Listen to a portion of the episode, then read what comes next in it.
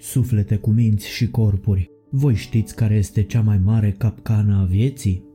Să urmezi îndemnurile de a-ți construi o viață mai bună în timp ce viața reală trece pe lângă tine.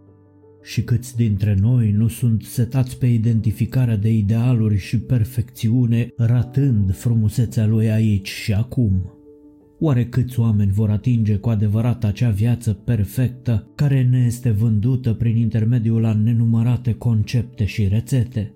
Am devenit dependenți nu doar de obiceiuri adânc înrădăcinate în subconștient, ci și de cicluri nesfârșite de diete și de o autoperfecționare perpetuă. Ce-ar fi dacă ne-am oprit pentru o secundă, dacă am luat o pauză în relația cu rețelele de social media, dacă am blocat tot zgomotul exterior, făcând liniște în templul nostru interior? Ce crezi că ți-ar spune vocea ta interioară, subconștientul tău? Pe tine, cel ce ascultă chiar acum, ce te face cu adevărat fericit? Ce-ți hrănește sufletul? Ce te face să te simți bine? Nu te-ai săturat să ți se tot spună ce te va face fericit? De ce trebuie ca viața să fie spectaculoasă pentru a te simți împlinit? De ce nu ar fi suficient ceea ce ai și ceea ce ești deja acum pentru a fi fericit? Este suficient doar să privești lucrurile dintr-o altă perspectivă ca ele să se schimbe.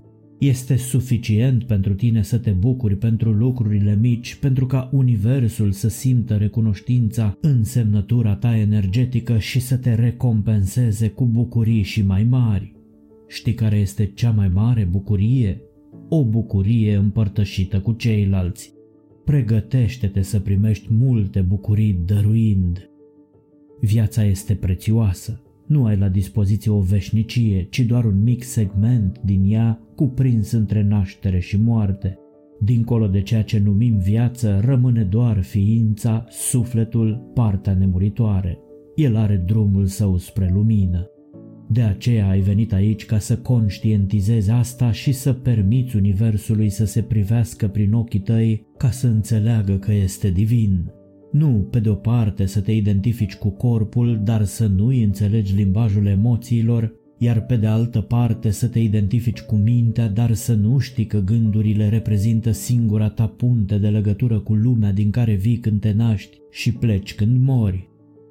Ești preocupat de o viață mai bună, dar nu știi că ai puterea de a investi gândurile cu energia atenției și intenției tale, oferindu-le cu ajutorul forței imaginației tiparul de materializare a naturii și informației lor în realitatea ta materială. Ești preocupat de o viață mai bună, dar alegi în mod paradoxal să întreții preponderent acele gânduri care conțin informații toxice. De ce nu alegi să alegi gândurile care te vor face fericit? Pentru că te conduce egoul tău de suprafață care are frici și nevoi. Sufletul tău are doar năzuințe, ar trebui să te lași condus de el. Iar sufletul nu strigă în gura mare, el șoptește, tu însă nu-i poți auzi șoaptele din cauza gălăgiei gândurilor tale. Oare chiar nu poți să-i spui minții tale, stop, Acum vorbește sufletul. Ce-ar fi să alegem să ne iubim viața așa cum este ea aici și acum?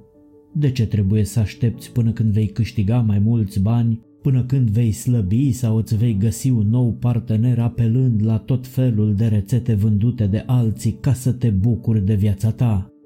Poate că viața ta este foarte grea în acest moment și nevoile tale existențiale nu sunt satisfăcute. Lucrează pentru a schimba ceea ce nu funcționează, dar ai grijă că problemele vieții tale nu se rezolvă cu același tip de gândire cu care ți le-ai creat. Schimbă paradigma lumii tale interioare și viața se va schimba. Nu te concentra însă prea mult pe ceea ce îți dorești pentru că vei uita să fii recunoscător pentru ceea ce ai deja. Complicat verb, a dori. Când dorești, atragi dorul, Ți dor de ceva sau cineva atunci când îți lipsește? Eu mă gândesc de două ori înainte de a-i spune cuiva îți doresc să fii fericit. Prefer să-i spun îți urez să fii fericit. Nu mai irosi timpul prețios pe care îl ai aici și acum, apreciază toate lucrurile mici care te fac fericit și vezi toate întâmplările obișnuite din viața ta ca pe adevărate minuni. Viața ta va fi astfel plină de minuni. O plimbare pe malul unui râu, prin pădure sau prin parc și o meditație bine făcută sunt acțiuni obișnuite care pot face minuni. Până acum ceva timp mergeam printre oameni și descopeream fețe pe care nu aș fi vrut să le cunosc.